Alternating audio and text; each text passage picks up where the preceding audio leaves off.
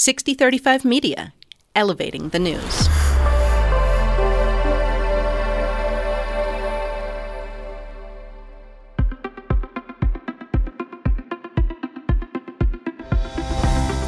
Hi there, everybody. My name is Shelly Roehrs. I am spokesperson for the League of Women Voters of the Pikes Peak region. I appreciate you being here this evening on a Tuesday evening, taking time away from your families. Um, whatever it is that you took time away from to be here and, and be an active and engaged citizen. We are the League of Women Voters. We are hosting this evening, um, as you can see, out of 11 candidates. We have a few, um, one more arriving, awesome as well. Miss Chineta, if you wouldn't mind drawing a number for me. So, your moderators this evening are Mike Williams from Citizens Project to my left, your right, as well as Chuck Montoya from the Colorado Latino Votes Group. They are co sponsors for us. Your citizen, your city council at large candidates in ballot order. You are to vote for three, right? That is what is on your ballot this year. Um, Mr. Jaymen Johnson, who is not here this evening. David Leinweber, thank you for attending. Ms. Lynette Crow Iverson, also not available to attend. Katherine Gayle, thank you for being here. Brian Risley, thank you, sir, for attending. Mr. Roland Rainey Jr., thank you. Mr. Glenn Carlson, appreciate you. Jay Inman, not available to attend. And Chineta Davis, thank you, ma'am, for attending. Gordon Klingenschmitt um, and Jane Northrup Glenn also round out your city council at large candidates. We tried to inform all of the candidates as soon as we knew um, about you registering um, and getting your information in. So we do appreciate you being here and being on the hot seat this evening because you know us, we're 30 seconds to one minute when there's six of you or more because that helps us with an efficient um, forum and helps get as much information out. So do know that we've spread you out a little bit. Hopefully, you get a little bit more elbow room this evening. Elected officials in attendance. I know I have Ms. Julie Ott, D11 school board member and league member right over here. Anybody else on an elected official perspective that I missed coming in? I see none. Thank you so much. And thank you, Julie, for being awesome and being a league member. So thank you for that. This is a lot of work from a voter service team and communications. So we appreciate um, you and our voter service team, Terry Weber and Molly Williams. Our timekeeper tonight, uh, Terry Weber in the front row. League, uh, she is also a league member. Candidates, just so you know, and to remind you of your candidate agreement, after your time is up, whatever time the uh, moderator gives you, you have 10 seconds, according to, we tried to, we went back, checked that just to kind of be all on the same page. You have 10 seconds to wrap up your thought. Uh, that's when Terry will start to stand up, not come at you, but she will start to stand up and kind of um, show you that your time is up and please end your thought instead of us kind of, I know, right? She's in that front row. Question takers tonight are Denny Weber and Tammy Harold. Also, there we go. If you have questions, please get them to them. We may have it. We possibly will get to it. Make sure a couple tips for question um, if you're submitting. What you ask of one candidate, you ask of all candidates. That's what a forum is versus a debate right? We don't do that. It's very kind of creates a volatile situation, but that is what is asked of you and when you submit, and it must be relevant to the position, right? You're not going to ask about abortion tonight that's not um, relevant. You don't ask about school board issues, right? That is not relevant to the positions that these people are running for. Monitoring our YouTube again is Julie here, I think in the front. Um, um, so she's going to submit questions if they have those. So thank you for that. Audio and video needs are Dave Gardner, Studio 809 podcast. Shout out to Dave and Nick Raven, an available camera and tech guru. So if you need any um, awesomeness, check out Nick. He's great. Co sponsors Action 22, Black and Latino Leadership Coalition, Citizens Project, Colorado Latinos Vote, KRCC, Latina Equity Foundation, NAACP, and 6035 Media. So, thank you to those sponsors. Again, this takes a lot. We are volunteers, most of us on the league. We have one part time position. So, please know that after five forums, we are thankful for the education and greatly appreciate you candidates participating. So, again, thank you for your time. What is the League? For those of you who do not know what we are, we are a nonpartisan, nonprofit organization dedicated to empowering voters and defending democracy. We are not a woke organization. Please, if you're to ask me as the spokesperson, if you're to come up to me and say that I'm a woke organization, I will probably come back at you with, again, if being woke was fighting for women's rights and trying to get the right to vote, then yes, I am a part of that organization. But I, I encourage a conversation on what we really are about. We also are a membership organization. I kind of lead with that because I want you to know what we do. We are not just for women. We have men, as you can see, Denny. Um, I know Chuck, I'm pretty sure Chuck is a member as well. Um, we do have men. And student memberships are free, right? So if you're a civics geek like me and all of us, I, again, I use that term endearingly, and I say all of us are civics geeks because we want you to vote in every single election, not just those big ones, why we're here tonight. Student membership is free. See Sandra Collins. I'm pretty sure she's around here somewhere. If she's not out front, she's out by our membership desk, so you can check that out. The great thing about the league, one of the best things that I believe, we do not support nor endorse candidates. But we do sometimes take a stance on certain issues like TOPS. If you notice on your ballot, it's on the back, right? Please, we do ask that you do support that initiative. We don't pick these things willy nilly out of the air. There's a lot of research and a lot of dedicated people that go into why we support certain things. It's probably one of, on one end, about not supporting and endorsing candidates the frustrating part for me is sometimes how long some take, things take about that. So we do ask you to support that ballot initiative, and we also support moving spring elections to the fall. We do support that to help increase minority voter turnout. If you have any questions on that and what what, what we're going through with that, I encourage you to check out our website at lwvppr.org because it's actually kind of a cool thing. So um, LWVPPR and 6035 Media YouTube channels. This video will remain on those. So thank you for joining us virtually if you are doing that today. We appreciate you no matter how you get here. Also available two podcasts are candidates. I'm pretty sure all of them um, recorded with 6035 and our Making Democracy Work podcast. So we appreciate that. Those links can be found at our website at lwvppr.org and vote 411. If you have questions about these candidates, right? There are additional candidates that 6035, I'm sorry, that Citizens Project put out, that 6035 put out as well as a couple of other our other sponsors. So again, so much information out there to help you make an educated decision on who you should vote for, on who you want to vote for. Again, that's what we hope to do for you. Forum format description. Candidates, you will have one minute for introductions. You have randomly chosen your um, question order. You have 30 seconds to one minute to answer your questions, as well as the moderators will tell you at the beginning of each question to for your timekeeper and your candidates how long you get. Audience members, please hold your applause and any shout outs or comments to the end. We appreciate that. We are not a March Madness basketball game. I thought I'd lay off the NASCAR fans. It wasn't fair to pick on them. I think I am done with my intro. Thank you again for coming and make sure you get those questions in. I'm going to turn it over to Mike Williams with Citizens Project. Thank you very much, Shelly, and thank you all for coming to the forum. My name is Mike Williams. I'm the executive director for Citizens Project. We're an organization that is going on our 31st first year, uh, a nonpartisan nonprofit here downtown Colorado Springs, um, and we just are trying to do our best to help people be civically engaged. Right. So thank you all for being here. Hello, good evening. I'm Chuck Montoya. I am the chair of Colorado Latinos Vote. We are an organization that is focused on getting Latinos to register, vote, and participate in our democracy. I'll start off with the first, uh, with the introduction. We'll start with David, and we'll work down the line. David, you've got one minute. One minute. My name's Dave Leinweber. Oh, I got to use this.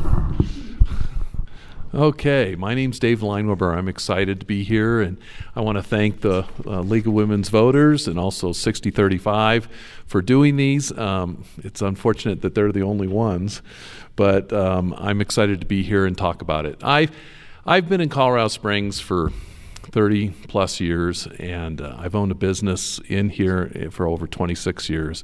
Been actively involved in Colorado Springs, and I just love this place. My family grew up here um, with my kids. I've been married to my wife for 40 years. I started um, a nonprofit called Pikes Peak Outdoor Recreation Alliance, which we brought together all the entities of the outdoor space to kind of take on the challenges we have there. So, anyway, I'm excited for the discourse today, and I'm excited that you're paying attention and that you're watching. Hello, I'm Katherine Gayle. I go by Cat, but on the ballot I'm Katherine. My friends said they couldn't find me. I've been in Colorado since I was two, so almost a native. I'm from Loveland. My dad's a professor at Colorado State University. My oldest son graduated from Colorado College. My daughter got a degree at Pikes Peak Community College, now Pikes Peak State College, and my son is a sophomore at Air Academy High School. We used to come to Colorado Springs. It was a big trip to see the ice skaters skate when they still skated at the Broadmoor, and we'd have tea on the terrace at the Broadmoor afterwards. Anyway, I am here because I love Colorado and I love this city, and I want it to be a wonderful place for every single person who lives here. Thank you. Good evening. Is this on? Can you hear me? My name is uh, Brian Risley, and uh, uh, I want to thank everyone for coming out this evening. I think it's important to be as engaged as you are, so thank you for that. Um, I'm a native of Colorado Springs. I was uh, born and raised here, grew up in the Black Forest area. Um, I have a uh, uh, daughter who's 13 years old. My wife is a software developer for um, Kaiser Permanente. I own a business that's headquartered here in Colorado Springs, a small business. Um, and uh, like so many others, I'm very passionate about this community. I'm passionate about our city. I want to make sure that I can do the right thing and help to make some good, level headed decisions to continue moving us in a positive direction. Um, I think my background as a, as a business owner, as an architect, as the chair of the County Planning Commission, um, as the former chair of the uh, Pikes Peak YMCA, all play into how I can help to really uh, move this community forward in a positive direction. So, thank you for your time this evening. Good afternoon. My name is Roland Rainey, and thank you for all for being here, especially those that are streaming live right now and watching us. Um, I'm a 26 year Air Force retired veteran, combat veteran, uh, served in Bagram, Afghanistan.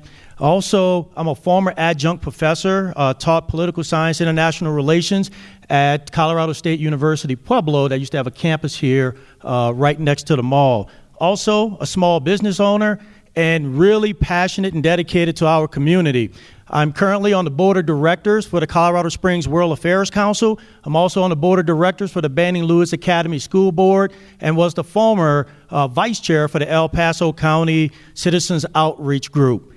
These are some very unique times that we're facing right now. So, one of the things I want you to definitely hear from me today is how I'm going to be dedicated to public safety, utilities, and making sure that your families can thrive right here in Colorado Springs. It's our city. It's your future, but I'm making it my priority. All right.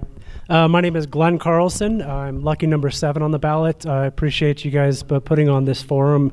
Uh, I wish the mayor's race wasn't sucking up so much attention so we could put focus on city council, which is also incredibly important. But uh, as a Colorado Springs native, I have uh, lived, worked, volunteered, and played here my entire life. Uh, so, simply put, this is home for me. Um, I graduated with an uh, economics degree from Colorado College in 2006.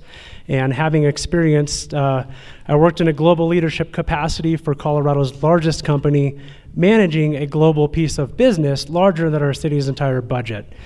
Um, fast forward a little bit, my wife and I now own a massage therapy business with uh, two locations. One of them is actually uh, about a mile west of here. And we have about 35 employees, so I see firsthand some of the challenges that we face in the community. Uh, and I feel like I have a responsibility to use my skill sets, my energy, and creativity to leave Colorado Springs better than I found it. Good evening. My name is Chineta Davis. I've been in Colorado Springs since 1992. I first came here in 1983 for a short stint. Went to went to um, Palmer High School, but I left and lived a very interesting life. I lived in California, lived in Texas, and I have three adult children that live here in Colorado. Um, two are business owners. One lives in Denver and she is a project manager for Gusto. It's a very interesting company. But um, I have five grandkids, so I'm really interested in the future of Colorado Springs for them, and I'm sure you are also. Uh, I also am looking forward to continue to be a volunteer because I'm a volunteer in the community. So volunteering and using my time in service on the city council is something that I'm really looking forward to. Um, I do consider myself to be representative of uh, the working class people, and um, I have worked for several different companies in this city. So, anyway, thank you very much, and I'm glad all of you are here tonight. Hi, everybody. My name is Gordon Klingenschmitt, and it is the longest name on the ballot 14 letters in Klingenschmitt. Can you believe that? I'm running for city council at large on a pledge to love my neighbor, which means that if elected, I pledge to vote the same way I believe you would vote if you were in my shoes and I were in your shoes. And I have a legacy of public service. I am the only candidate uh, that I know of with legislative experience, having served you as a state representative in the Colorado State House, reaching across the aisle to pass uh, education reform and uh, health care legislation. Uh, I'm also an Air Force Academy graduate. Spent four years there, graduated in 91, uh, 16 years as an officer, including service as a Navy chaplain. I've also founded two successful businesses. I've earned my MBA, and I'm running on a pledge to uh, support our first responders, repair the roads and fix the infrastructure, and cut your taxes. As a fiscal conservative, I hope to earn your vote. My name is Gordon Klingenschmitt. And the first question will go to Chineta Davis. Chineta, voting is a key component of our democracy. What are you going to do to reach out to the constituents of Colorado Springs, and what can the city do better to ensure everyone is represented? One minute. One minute. Since I began to campaign for city council, um, I noticed that I'm just continuing to do what I've always done talk to people at the grocery store and almost everywhere that I go because I never meet a stranger. But now my uh, conversation is about um, what I'm going to do on the city council and our budget and what people want to see uh, happen in our city. So, really, uh, the only thing that's really changing for me is what my conversations are about. So, um, but I do think that we should evolve into using. Um, technology for voting more. Um, we have every person has a cell phone, so that might be a better option for us to move into in the next few years where everyone could just vote on their phones. But that's just a out of the box idea that i had. Thank you. The same question will go to david Leinweber so i think many times um, citizens of colorado springs feel disenchantized um, uh, they feel disengaged. Um, and really, it's it's more of a lack of access. Um, I think for me, I'm going to try to get out into the community um, to um, put together some town halls um, and in, find ways to engage people with where they're at. Um, uh, visit different sectors around the state, the city, and also just ask good questions and listen um, to different neighborhoods and things that are going on there and understand their particular concerns and needs. Every neighborhood will will be different. Every neighborhood will have a different set of circumstances, and it's the it's just the the piece that um, kind of understanding what those neighbors are looking for. I think is going to be really really key. Next goes to Glenn Carlson. Uh, thank you. That's that's a it's a great question, right? And so, for me, um, voting is there's really two two things here. Um, it is a participatory sport, if you will, meaning it is our responsibility to be engaged and stay engaged. Doesn't mean you need to be the expert on everything because the reality is that nobody is. And so I think you've got to continue to encourage people to be involved in their community. That's kind of one aspect of it is our responsibility as in a democracy to do so. The second part of that is making sure that we are not leaving groups behind, whether by intention uh, whether by uh, um, intention or accident, which we see out there on occasion. And so, um, and I think uh, maybe a byproduct of that is just maybe having a candidate or somebody in office that you are excited about, you look up to. You're not settling for the lesser of two evils on the ballot. And so I think that's important to get people engaged and excited about uh, their future in, in you know, this town that we all love. Thank you. The next question will go to Brian Risley. Thank you. Um, I agree with many of the comments that have been made already. Uh, voter uh, engagement is really important. It's about trying to understand what is most important to the residents of Colorado Springs and, and um, understanding how we can uh, key into those concerns and considerations. Public safety is a great example. Everybody is very concerned about public safety. So, how can we use that as a platform for uh, encouraging people to get engaged in the process, to get engaged in the solutions, and to um, pull alongside elected officials and, and others that are very concerned about those kinds of things?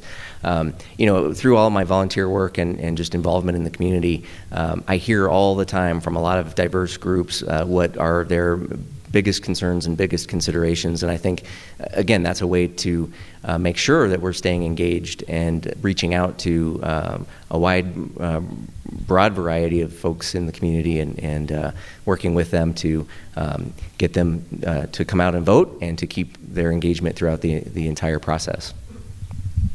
Katherine Gill.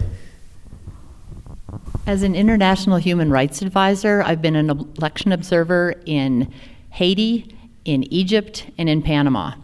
And at every one of those elections, people wear their Sunday best clothes when they go to vote. They take voting very seriously and they're ecstatic at the opportunity to vote. We need to get out the vote. We need to reach out to all the communities and let them know that of all the elections, municipal elections have a far greater bearing on your daily life than state or national ones. So I would propose town halls. Also, maybe through text messages. And COVID gave us the ability to have meetings on Zoom.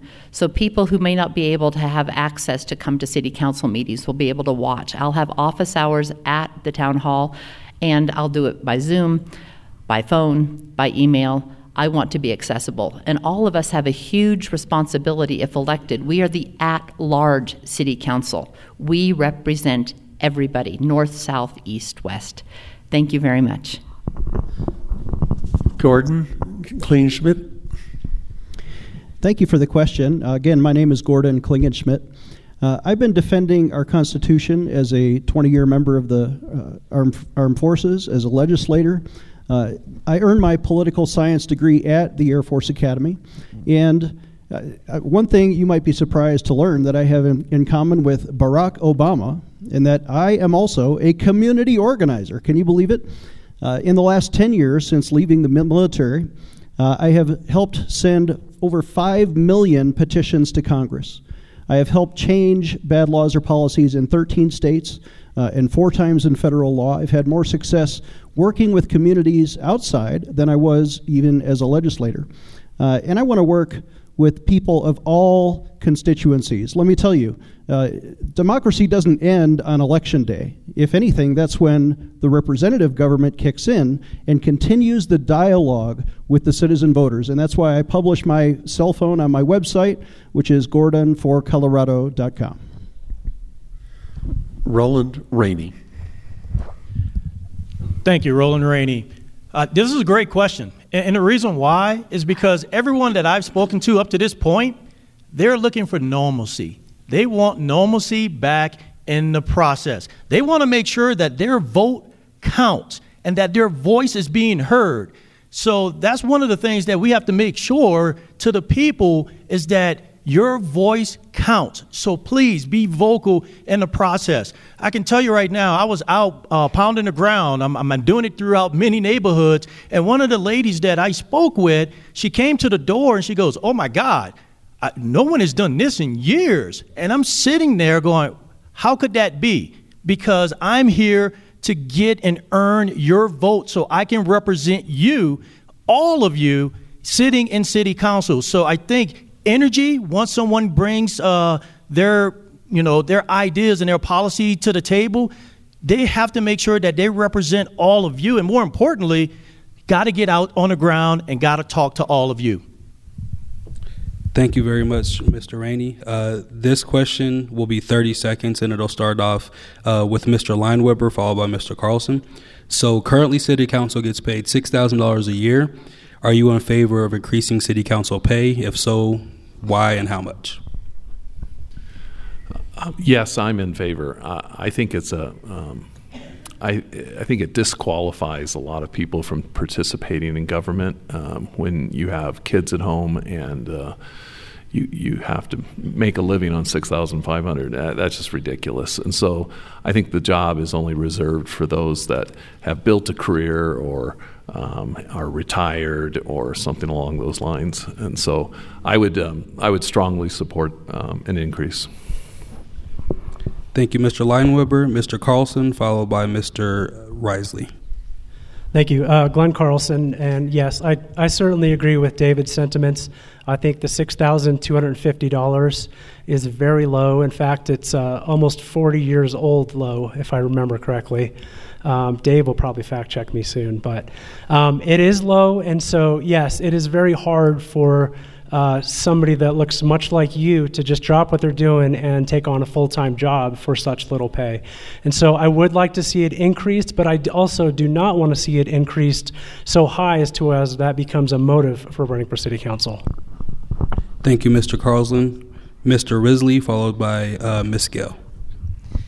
Thank you. I see both sides of this issue. I um, think that, uh, as uh, was just stated, we need to be careful about raising the uh, the pay to a level that would encourage career politicians from uh, for pursuing something like this. But I also understand that having more community engagement is is very important.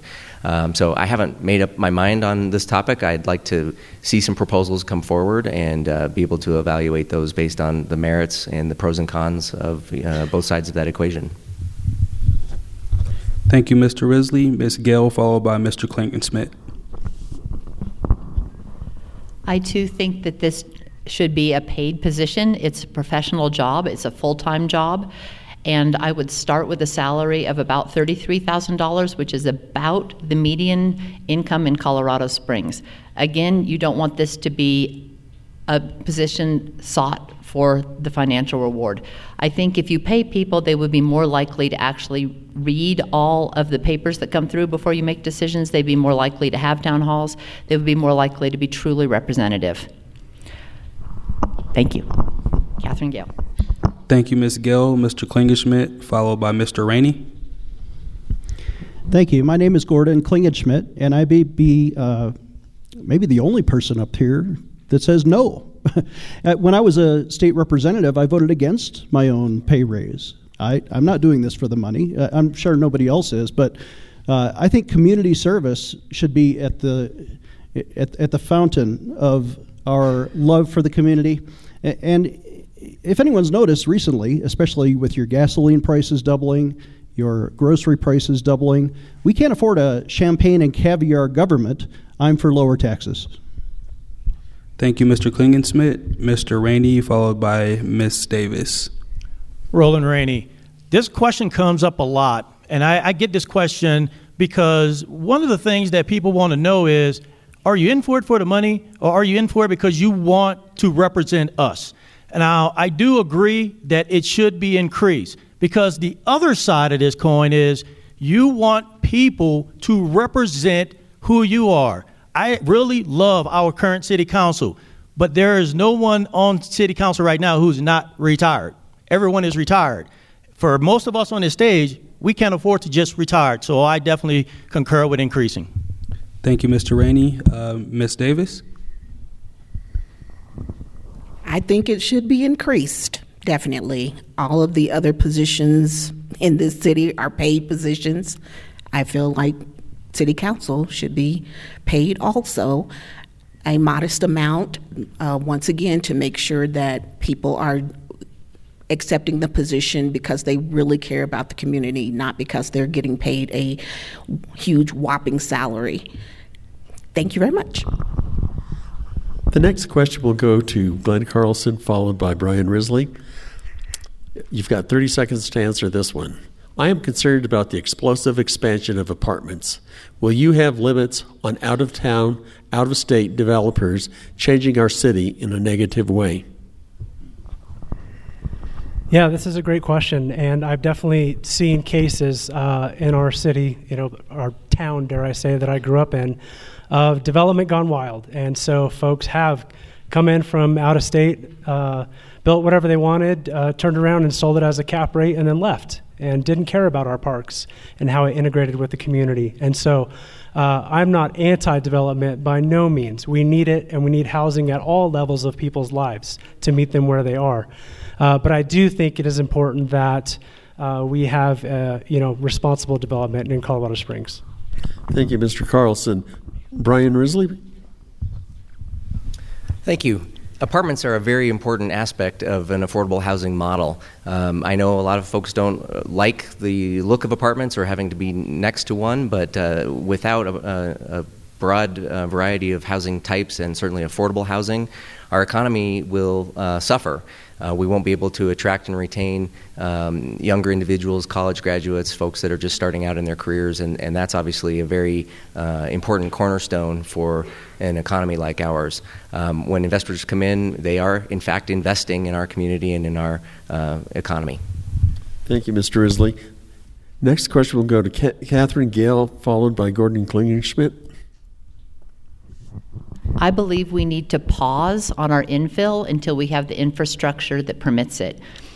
When you see these new high density developments going in, you have to consider what would be the risk when we have our next fire. And I'm saying when, not if.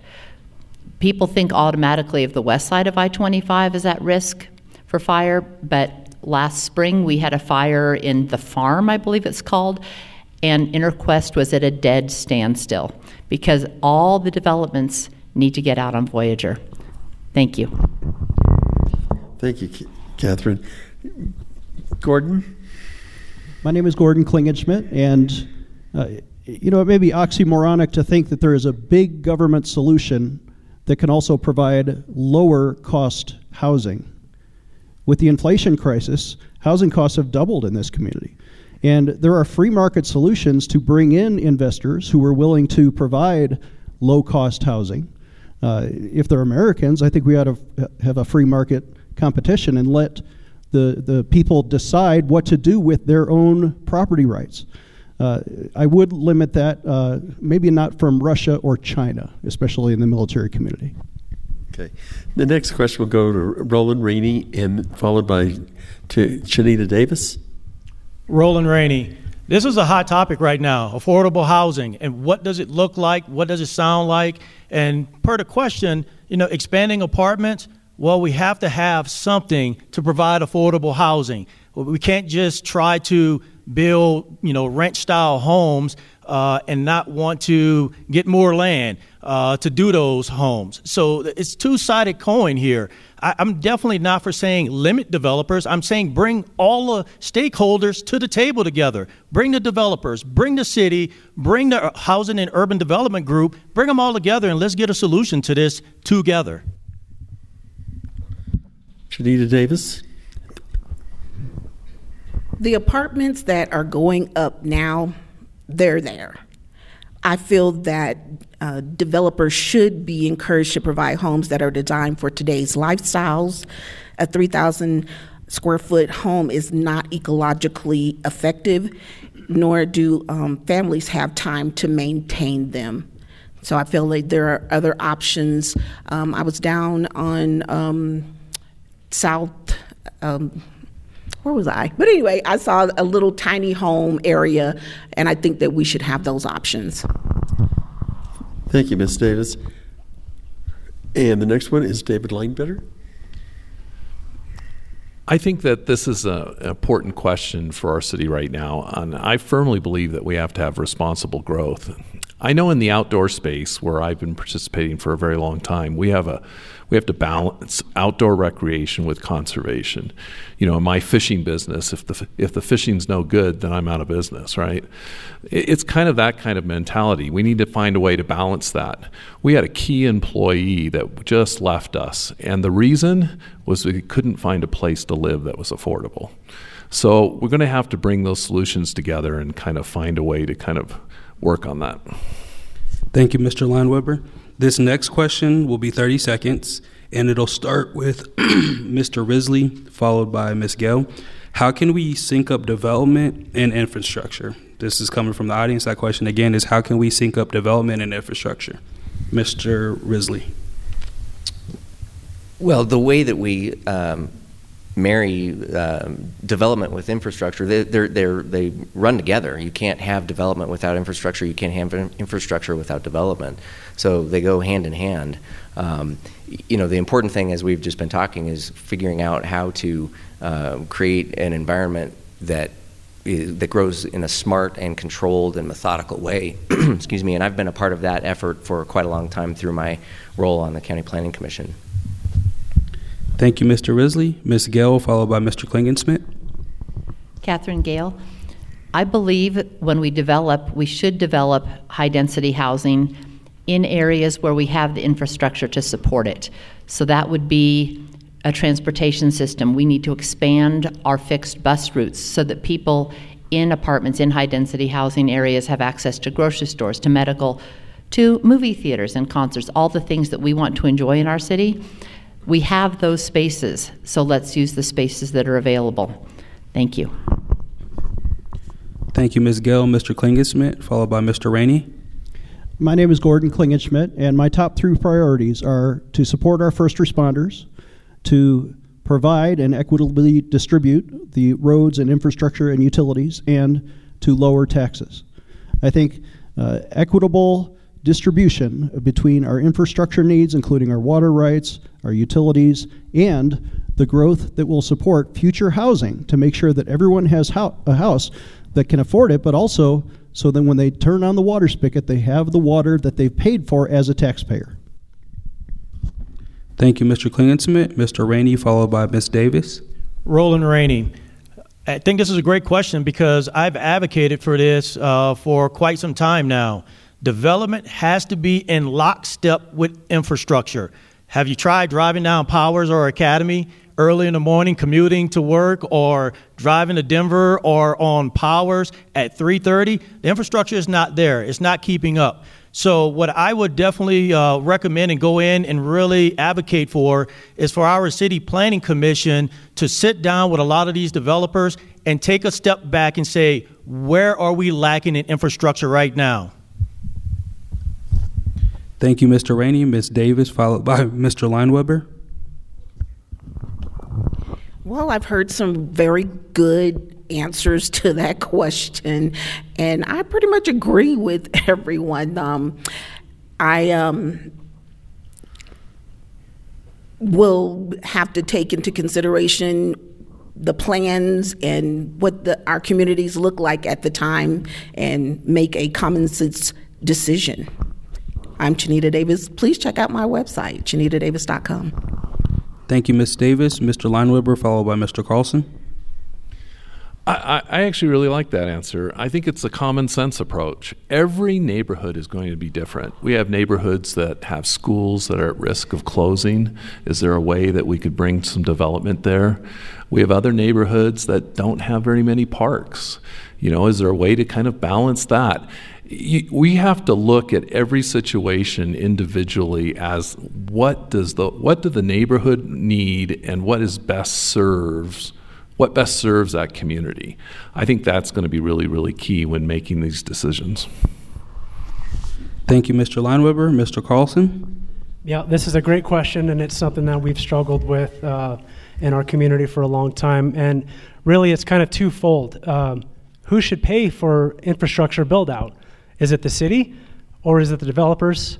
Or, in my opinion, I think it should be both. And I think the city needs to make sure that we have um, a growth plan to make sure that it's not only its done responsibility, but the burden of that build out shouldn't be put on. Um, you know, unfairly to either one party or the other, being taxpayers or development. Thank you.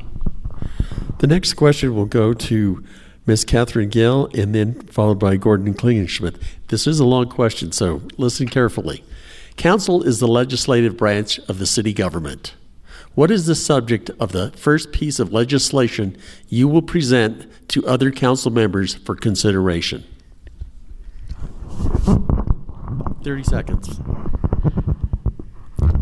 As a lawyer, this could be really fun. My first piece of legislation would be to repeal Retool COS. Retool COS has taken the public's voice and really minimized it when we're talking about planning decisions. They're requiring going to a school, getting cards in the mail, making sure you've checked in with the Planning Commission before you're allowed to speak. And so I think for the First Amendment, freedom of speech, and the city is all of ours. So I would repeal retool COS. Thank you. Th- thank you, Ms. Gill. Uh, Gordon Klingersmith, followed by Roland Rainey. Thank you. My name is Gordon Klingenschmitt, and uh, as I stated, my first top three priorities are support our first responders, fix the roads and infrastructure, but also cut your taxes. The first thing I would do why are our city sales taxes 8.2%? You know, that's higher than Denver, higher than Pueblo, higher than Castle Rock. Uh, I am a fiscal conservative. I think we should honor the, t- the spirit and intent of the Taxpayer Bill of Rights and send that money back to the taxpayers. Thank you, Mr. Klingenschmitt. Roland Rainey, followed by Chineta Davis. Roland Rainey, one of the first things that I want to get done is put together a city task force to start looking at our utility board and what we're doing moving into the future when it comes to Nixon. One of the things that they are proposing right now is in 2030 that Nixon be shut down and we start pouring in a lot of investment into renewables. That's great on the surface. It sounds great when you talk about it out loud. But what I want to see is a variation of subcommittees built. Let's start getting it done right now. It is 2023. Before you know it, it's going to sneak up on us, and that's one of the things I'm going to push for. Th- thank you, Mr. Rainey. Now, Ch- Chineta Davis, followed by uh, David Leinweber. My first priority will be housing with a focus on more home ownership opportunities rather than renting properties which are owned by out of state investors. We need to keep our tax dollars local and our investments local. Second, transportation must be extended to the southeast area to allow more scheduled routes. And third, water scarcity in Colorado Springs in relation to surrounding communities is what I would do. Thank you. Thank you, Ms. Davis. David Leinweber. We live in a we will. Is it there? Oh, we live in a, a great community. Um, you know, we're kind of a city of champions, yet we are number one in suicide. That's not okay. That's not even remotely okay. I talked to an official the other day who said, "Yeah, we've been number one for a while." That that isn't okay period. We need to address mental health now. It affects so many different elements of our infra- of just everything, of the people in our community that are truly hurting, that are in darkness right now, and yet we're not paying attention. That's where we need to be. Thank you, Mr. Leinweber. Glenn Carlson, followed by Brian Risley. Uh, thank you, Glenn Carlson. Um, for me, and, and oddly enough, this is something that is kind of uh, to use a really bad pun, kind of bubbled up to the surface and become more important. But for me, it's water. We don't do anything without it. And I want to repeat that. We don't do anything without water. We need a comprehensive plan and a comprehensive study to understand all the stakeholders in the western U.S. so we can not only plan for the water that we may be able to get and take care of our existing infrastructure, but to handle our future growth as well. And so it's water for me. Thank you, Mr. Carlson. And Brian Risley. Thank you. Public safety. We know that public safety is uh, top of mind for most people in Colorado Springs, and so that's uh, one area that I will focus on first and foremost. Um, Michael Gaal, the superintendent of District 11, talks a lot about creating uh, career pathways in K 12, uh, trying to get high school students interested in law enforcement and, and uh, criminal justice. And I think um, the city needs to do its part to support those kinds of ideas. Uh, we also need to increase funding for law enforcement and uh, emergency management. Thank you, Mr. Risley. This question is going to start off uh, with Mr. Klingenschmitt, followed by Mr. Rainey. It's going to be one minute. What would you do as a council representative to promote stronger citizen participation earlier in the land use planning process? I'll ask that question one more time. What would you do as a council representative to promote stronger citizen participation earlier in the land use planning process? That question is going to be one minute. Mr. Klingenschmitt, followed by Mr. Rainey. That's a great question. My name is Gordon Klingenschmitt, and I believe in transparency in government. Um, as a former legislator, I have worked across the aisle to increase uh, accessibility from uh, not just the citizens during this election cycle. Of course, we're here asking for your vote, so why shouldn't we listen to you now? But after I'm elected, I will not only uh, work to be accessible to you personally, as I said, I put my cell phone on my website, but these land use committees that sometimes meet in the dark of night or in secret places, or you never really know because there's some obscure website that shows where all the times and places of these uh, planning meetings have, you, the citizens, ought to be able to hit an easy click button on the city council website and know exactly where and when these meetings are so that the citizens can be included in the process. And there ought to be a comment section on the website so you can make your comments known even if you cannot attend. Thank you, Mr. Klingensmith. Mr. Rainey, followed by Ms. Davis. Roland Rainey. One of the first things we got to do, we have to make the information available to you in a very simplistic manner, meaning on the City Council's website, there should be an easy button for you to click to find out exactly what's going on immediately when it comes to land use. Two, we need to have more town halls so citizens can get involved and not a town hall in the middle of the day at 2 p.m. when everyone is at work. You need to have it when it's available for all of you to be engaged. Also, we have a lot of technology. So, why aren't we taking the time to have more Zoom sessions so you can actually send in your questions so city council members can actually engage with you? There's way too much technology, there's way too many opportunities. So, for me, it's about engagement, engagement, engagement. Thank you, Mr. Rainey. Ms. Davis, followed by Mr. Leinweber. I really don't have anything different to say. I'm sorry. but I'll, I do feel like technology should be used. technology, we should definitely put those questions right in front of people on their personal devices. Thank you. Thank you, Ms. Davis. Mr. Leinweber, followed by Mr. Carlson. I believe that um, communication is always the key, trying to bring partners together, having good collaboration, informing neighborhoods. Um, I'm going to strive to use technology and other aspects to kind of communicate what our goals are in different neighborhoods, what are objectives that we want to achieve, improve, um, encourage.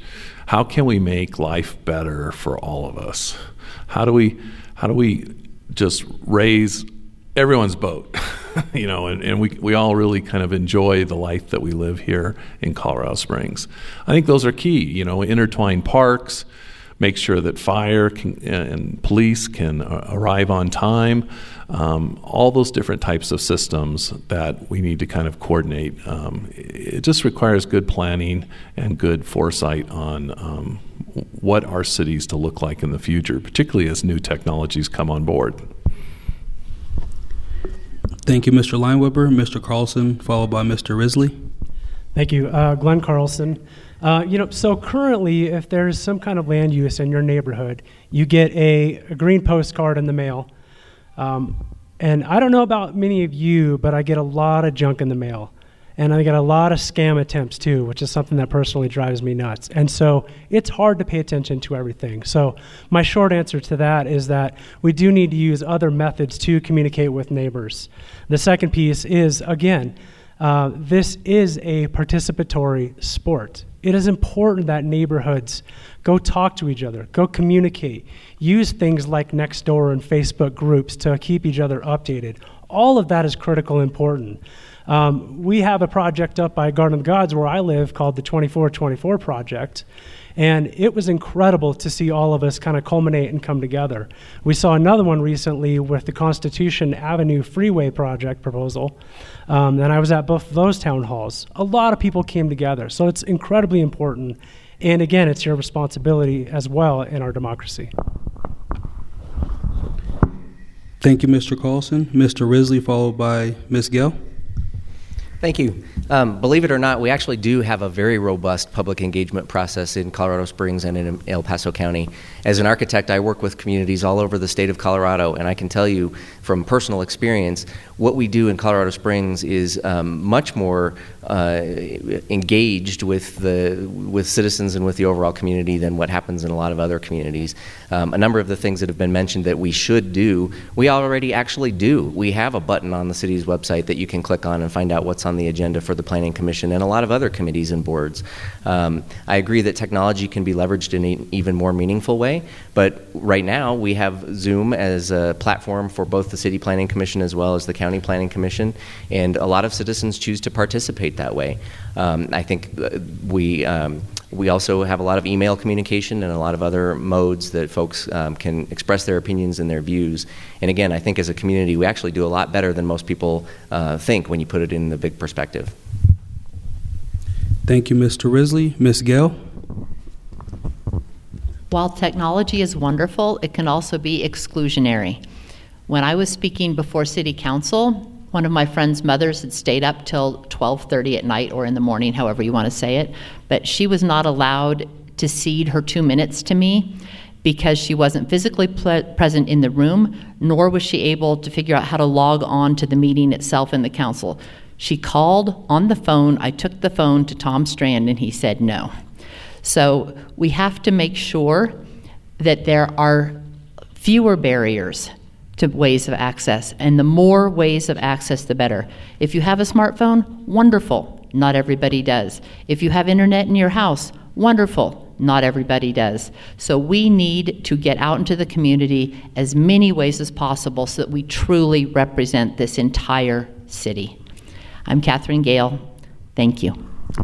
The next question is How would you engage more Hispanics to participate in city civics and be more inclusive? The question will go to Roland Rainey, followed by Chineta Davis.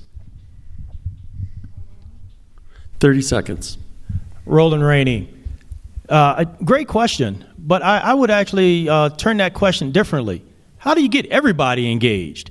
I think that's the key here is getting everyone engaged, not just one specific community. And I know some communities feel disenfranchised, and I get that, and I truly understand that. But it's our responsibility. The folks that you elect in the office, it's our responsibility to get out into those communities. So to me, when you have an elected official that you feel is not getting out to you, you have to hold them accountable to that. And I will tell you, asking for your vote when you elect me in the office, I want you to hold me accountable to make sure that I'm coming to your community and speaking to you. Thank you, Mr. Rainey. Chineta Davis, followed by David Leinweber. Yes, I feel that we should make sure that all of our communities that are not being um, engaged pro- uh, properly or represented or that we're not reaching out to at this current time, according to some of the numbers that I've been looking at. Um, we should look at those communities and help them to understand the importance of being involved with local politics and civic activity and civic duty and being aware of their civic responsibility. Thank you, Ms. Davis. David Leinweber, please. I think you just defined the purpose of the Hispanic Chamber of Commerce, right? no. well, I think we need uh, organizations and that represent different people throughout our city, and um, for them to come together so that City Council can hear their voices, um, and so that we can work together to kind of take on what their challenges are in their neighborhoods. Um, I think that's what's really key is really focus on um, every citizen of Colorado Springs and to make every neighborhood safe and the best life we can live. Thank you, Mr. Lineberry. Glenn Carlson, followed by Brian Risley. Thank you. Uh, that's another great question. I love the audience format. Um, this is a city council at large seat, right? You represent the entire city, all of it. I was fortunate enough to grow up uh, in southern Colorado Springs, which is incredibly diverse. My high school, I don't know if you could pick a major or minor, you know, race, etc. You really couldn't do it. And so for me, I don't have to sit there and say, I better reach out to the Hispanic community. That's natural for me. I have no issue doing that. Thank you. Brian Riz- Brisley? Thank you.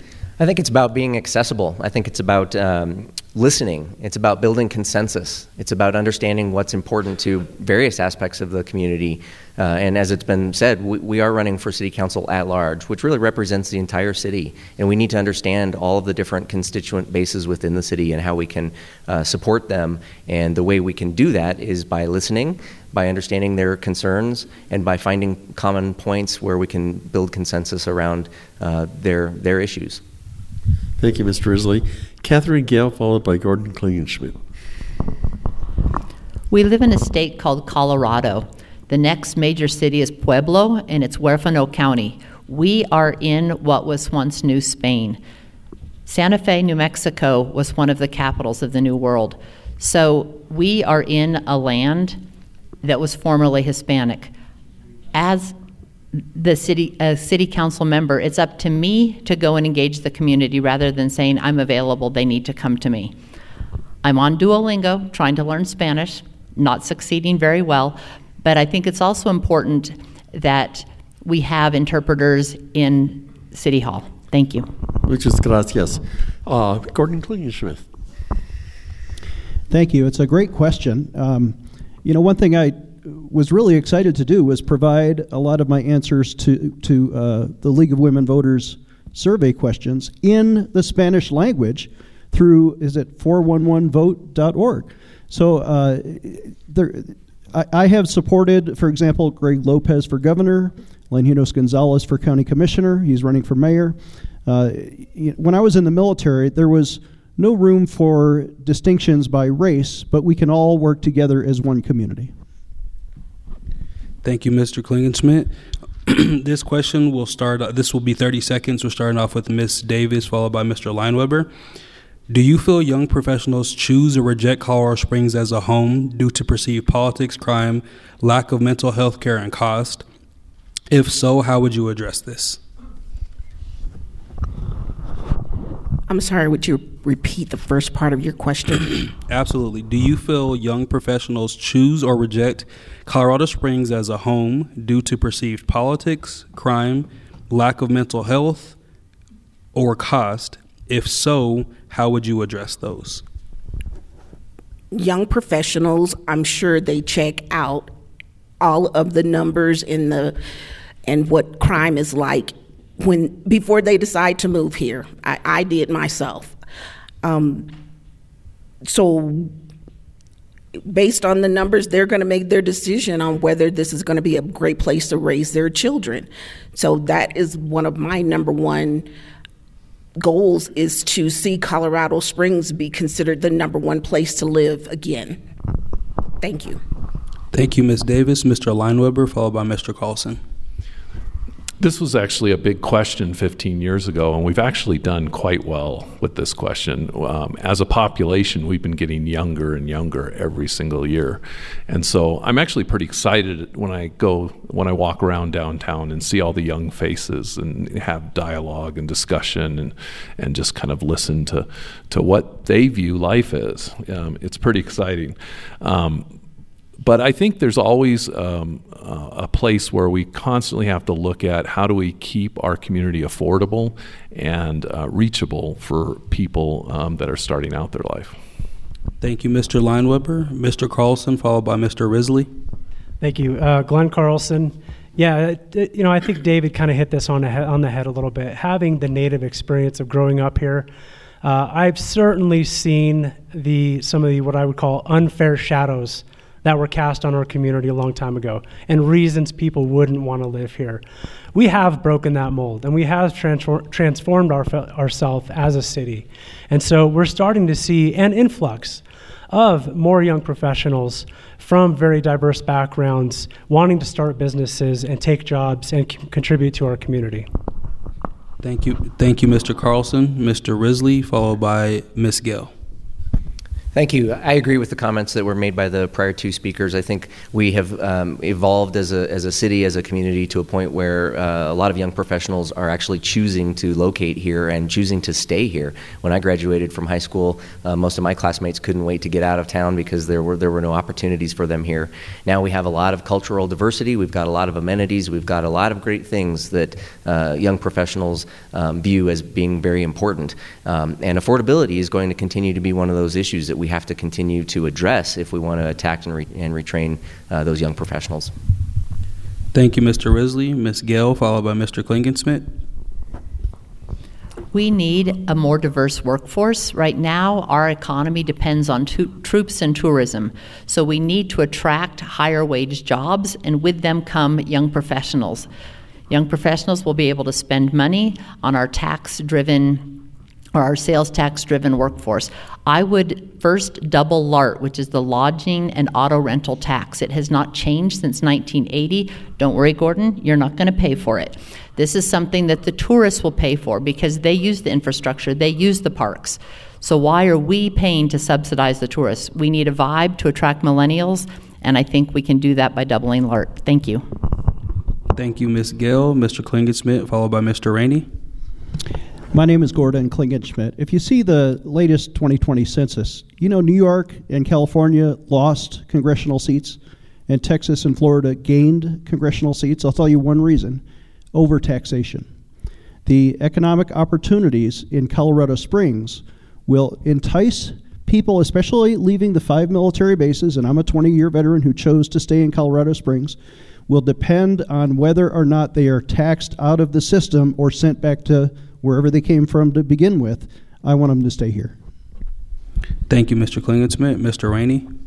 Roland Rainey. Uh, I actually see a lot of young professionals want to move to Colorado Springs. They want to start their lives here. Yeah, we have some things we have to get through. We got to get through affordable housing. Uh, we we got to get through some other issues. But I see more young professionals coming here. Now, I want them to stay here, though. I want them to thrive here. Thus, that's why uh, public safety and decreasing crime rate is one of my number one topics. I don't want them to start having and growing their family. Crime gets worse, and then they decide to leave. But we also got to make sure we get good paying jobs for these young folks to stay here and keep thriving. Thank you, Mr. Rainey. Next question will go to David Leinweber. Council members are assigned to committees when they are first sworn in. What is your first committee assignment of choice and why? 30 seconds.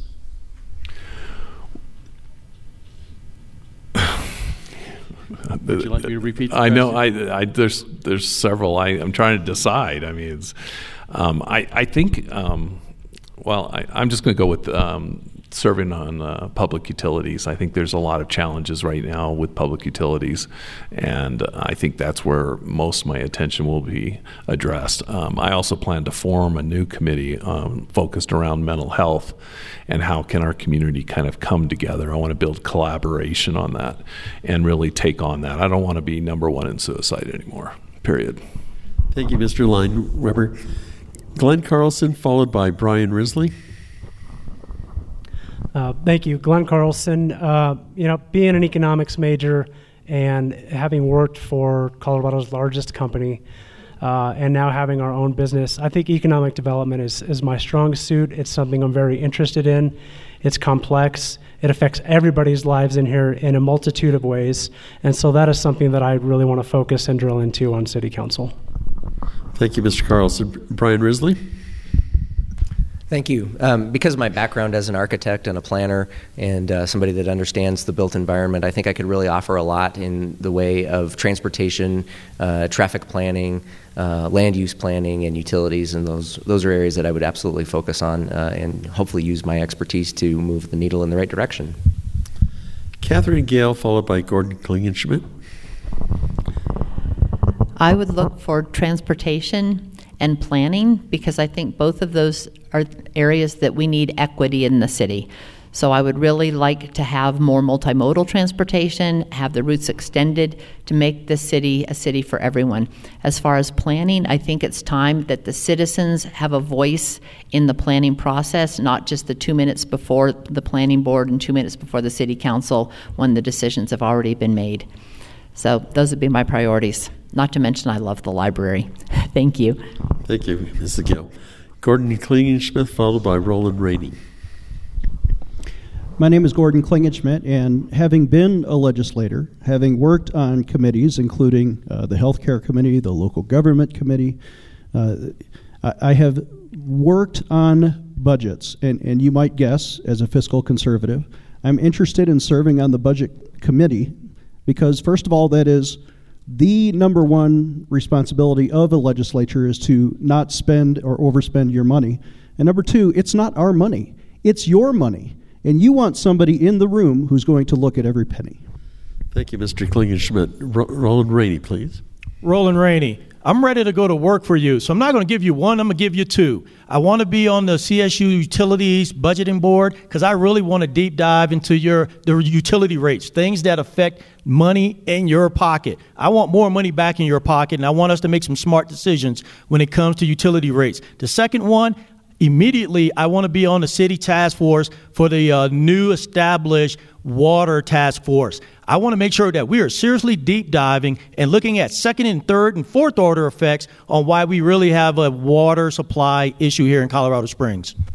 Thank you, Mr. Rainey. Chineta Davis. I'm interested in housing. I've mentioned that on all of my different platforms um, and on my literature, and all of the different types of modes of housing that we could have that would be uh, make available for different families in our community. Thank you, Ms. Davis. This uh, we had a lot of good questions, so we don't want anybody to feel like your questions aren't being answered. So this will be our last question, but I'm sure our candidates uh, don't mind sticking around for a couple minutes and answering a few of these questions that did go unanswered because we didn't have enough time. So this will be the last question for all the candidates. It's 30 seconds. We're starting with Mr. Carlson. How do you feel about um, using mental health or crisis workers to respond to, city, to citizens experiencing a mental health crisis instead of the police? I'll ask that question again. How do you feel about using mental health or crisis workers to respond to citizens experiencing a mental health crisis instead of the police? uh, Glenn Carlson, I, I absolutely applaud this effort. We've seen it tried in other communities where, in particular situations, a, a police officer, for example, will go on scene with a mental health expert, and typically that mental health expert is able to diffuse that situation in a far more effective manner. So, this is something I support. I do believe, if I remember correctly, that we are trying it at the county level currently, um, but I might be wrong on that. But I do support it. Thank you, Mr. Carlson. Mr. Risley, followed by Ms. Gayle. Thank you. Um, we have seen the power of combining the law enforcement agencies with mental health professionals. We've seen how that can really make a change when they respond to a situation. And so I think continuing that, investing in that, making sure that uh, both agencies are able to respond is really important. Um, I work a lot with police and fire departments all over the state on their facilities, and I've had the opportunity to ride along with many agencies uh, when they respond. And those that respond with mental health agencies, um, lockstep with law enforcement, they're the end result is much, much better and, and results in de escalation of the issue. Thank you, Mr. Risley. Ms. Gayle, followed by Mr. Klingenschmitt. Katherine Gayle, as everyone said, it's not an instead, it's in addition, it's a team. Because what one can do, the other can do yin and yang in a balance. One thing I've been striving for is that our police get better training. Every study shows that the more training law enforcement have, they're better able to de escalate situations, and the use of force incidences have been reduced. So, absolutely have mental health professionals with you to deal with mental health situations, but don't forget to have the police, law enforcement officers as equal partners. Thank you. Thank you, Ms. Gill. Mr. Klingenschmitt, followed by Mr. Rainey. Thank you. My name is Gordon Klingenschmitt. Uh, you know, we've talked about my budget priorities, the, the resources, roads. My number one priority is to, re, re, to support our first responders, especially our police, our fire, our EMTs. And having been a chaplain, not only have I worn a, a uniform of sorts for 20 years of my life, But I've been one of those mental health professionals who responded to people who do, for example, the death notifications or weep with people who are in crisis. They need a voice of compassion. I am a compassionate conservative. Thank you for uh, supporting me. Thank you, Mr. Klingenschmitt. Mr. Rainey, followed by Ms. Davis. Roland Rainey. I think this is a great question, but I want to make sure we get something very clear here. This is not an or conversation. It's not CSPD or mental health specialist. It's an and conversation having both working in unison. Too often we want to pit one against the other. It's not a or, it's an and conversation. As someone who was a public safety officer when I was going to school uh, at Colorado State University, I was a public safety officer part time. And there are several times I would engage with members in the community and I would have a mental health uh, specialist with me. So I definitely agree that it's a great thing, but it's an and, not an or. Thank you, Mr. Rainey. Ms. Davis, followed by Mr. Leinweber. My vision, as far as seeing health professionals working with our community along with the police, is that we have peace officers in addition to police. Peace officers that are there to serve and protect, like we have always heard. Um, peace officers that can go to um, different calls that there's no gun, there's there's no uh, risk to um, life um, that that's like you know that requires a gun. So that's what I that's what I think. Thank you. Thank you, Ms. Davis. Mr. Leinweber. Well, I'm excited to say that um, we already do this. We have a CRT program with the fire department who's actually doing a really good job with this, and and the police. the The struggle is where do they hand them off? Um, the the issue is that our only uh, service where uh, we can take people that are struggling with mental health is the county jail. Uh, we don't have a really a strong network of things at that level, and we need to improve that. That's one of the big issues in our town right now is that we don't have good care for people struggling with mental health. Thank you, Mr. Leinweber. Um, thank you all for answering those questions. So what we're going to do now is a 30 second um, closing statement from each candidate, and this is going to be reverse ballot order by who's in attendance. So that means we're starting with uh, Mr. Klingenschmitt and working our way down to Mr. Leinweber. So 30 seconds for each uh, candidate. Thank you for the opportunity. My name is Gordon Klingenschmitt, and there are so many questions we were not able to get to tonight. For example, serving the homeless. Uh, as a charity leader, my charity has not only given out free coats to homeless veterans almost every Christmas, but we serve and feed almost a thousand orphans and children overseas.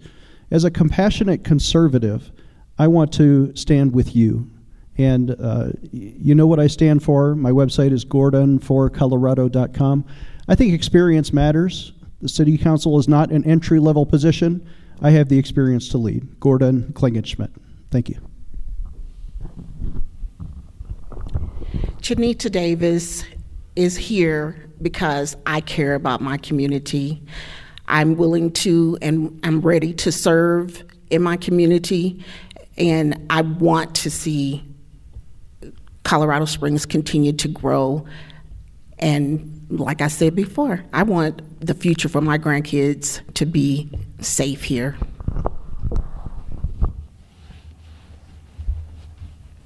Oh. I was, I was thinking ballot order, so I was actually picturing the ballot in my head. uh, sorry. Uh, Glenn Carlson, um, you know, again, having lived here my entire life, uh, I've been involved in countless projects and organizations in an attempt to make Colorado Springs the best city I can, I can make it. Um, my definition of what makes Colorado Springs great is not the same as yours. And the goal is that we all kind of work together for the common good. And I always say a rising tide lifts all boats. And that's my goal here, quite simply this is home. Um, I frequently volunteered and donated a ton of time in this region. I want to leave it better than I found it. And so, uh, Glenn Carlson, and I am asking for your vote uh, before April 4th, preferably. Roland Rainey. Uh, I have 30 years of leading small and large businesses. I think I'm the only candidate here that has experience across the aerospace industry, the military, uh, business, Parks and Rec, and leading various uh, organizations in our community. These are some unique times. And right now, I truly believe my focus on public safety, utilities, and an initiative for tech job opportunities is something that you all are really wanting. So I'm asking for your vote. And this right now, I believe, is the right time for me to be elected to City Council. Thank you. So this is a very pivotal point in the history and trajectory of our city, right? We've got four city council seats up. We've got a mayor that we're voting for. We just had a new utility CEO selected. Um, the reason that I am so passionate about trying to do the right thing for our community is that this is a point where we can either continue to make some really great decisions and move things forward in a positive direction, or we can make a U turn, and I don't want to see that happen. Um, I ask for your support. And I ask that you look for leaders that are going to be engaged and listen and be rational and level headed and make good decisions for you all. Katherine Gayle, for the last 30 years, I've traveled the world with my husband, a U.S. diplomat, reinventing myself every two years. As a human rights advisor, I'm able to analyze complex problems, and I'm not firmly devoted to an answer. I will pivot when I get new information. In Colorado Springs, I have taught citizenship class. I've done asylum petitions for Afghan refugees. I've served on the board of the Colorado Springs Youth Symphony and Beyond the School Bell downtown. So I'm not afraid of public service, and I'm happy to put my brain to good use. Thank you. My name's David Leinweber, and I am so excited to live in Colorado Springs. I mean, I remember 30 years ago or so, we had pages of HUD homes, and, and, and 15 years ago, we were talking about our youth not wanting to stay. Well, we've changed all that. We've improved our city, and it's a really great time to be here right now. The issue is that we just need to keep that momentum going. And that's why I think it's so important right now to have key people who have succeeded in a lot of things that they've experienced in Colorado Springs, that understands Colorado Springs and understands how to collaborate with people in our community.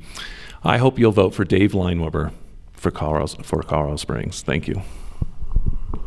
Thank you all. Uh, before we go on, can the audience please give all of our candidates a round of applause for showing up and answering questions?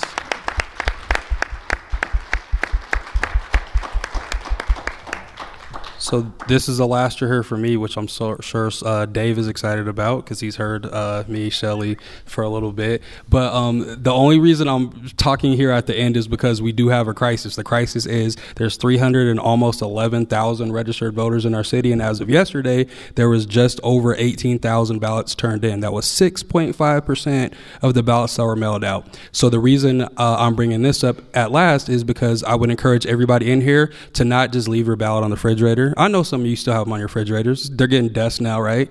Turn your ballot in, please, and encourage everybody in your household and your friends and family to turn their ballots in so that the election can be truly representative of the thoughts of the uh, electorate. So please vote and uh, get your uh, sphere of influence to do the same. Thank you. And thank you again to all of our candidates for participating. We really appreciate you. 30 seconds to one minute is not a long time to gather your thoughts. Um, and for those of you who have never run for office, it's really difficult. So, again, I appreciate you. I would like to do another round of applause if you wouldn't mind, because I think you're awesome. Seriously. And thank you to the moderators, Mike and Chuck up here as well. It's not it's not easy to get up in front and deal with all this. Is, so thank you. Our co-sponsors, um, we appreciate you. Those of you that are in attendance this evening, again, either virtually or here in person, we appreciate you being an active and engaged voter. And like Mike said, please encourage others to do so. Um, we do know that this is one of the lowest voter turnouts in elections, which is one of the reasons why we do try to, we're supportive of moving it. But it does take just you to talk to your neighbor or the person walking their dog at, you know, Garden of the Gods or wherever you are, your your waitress at the restaurant you're going to go to tonight. I don't care. Um, just ask them to please, if you live in the city, please be sure you vote. Appreciate you being here. Thank you.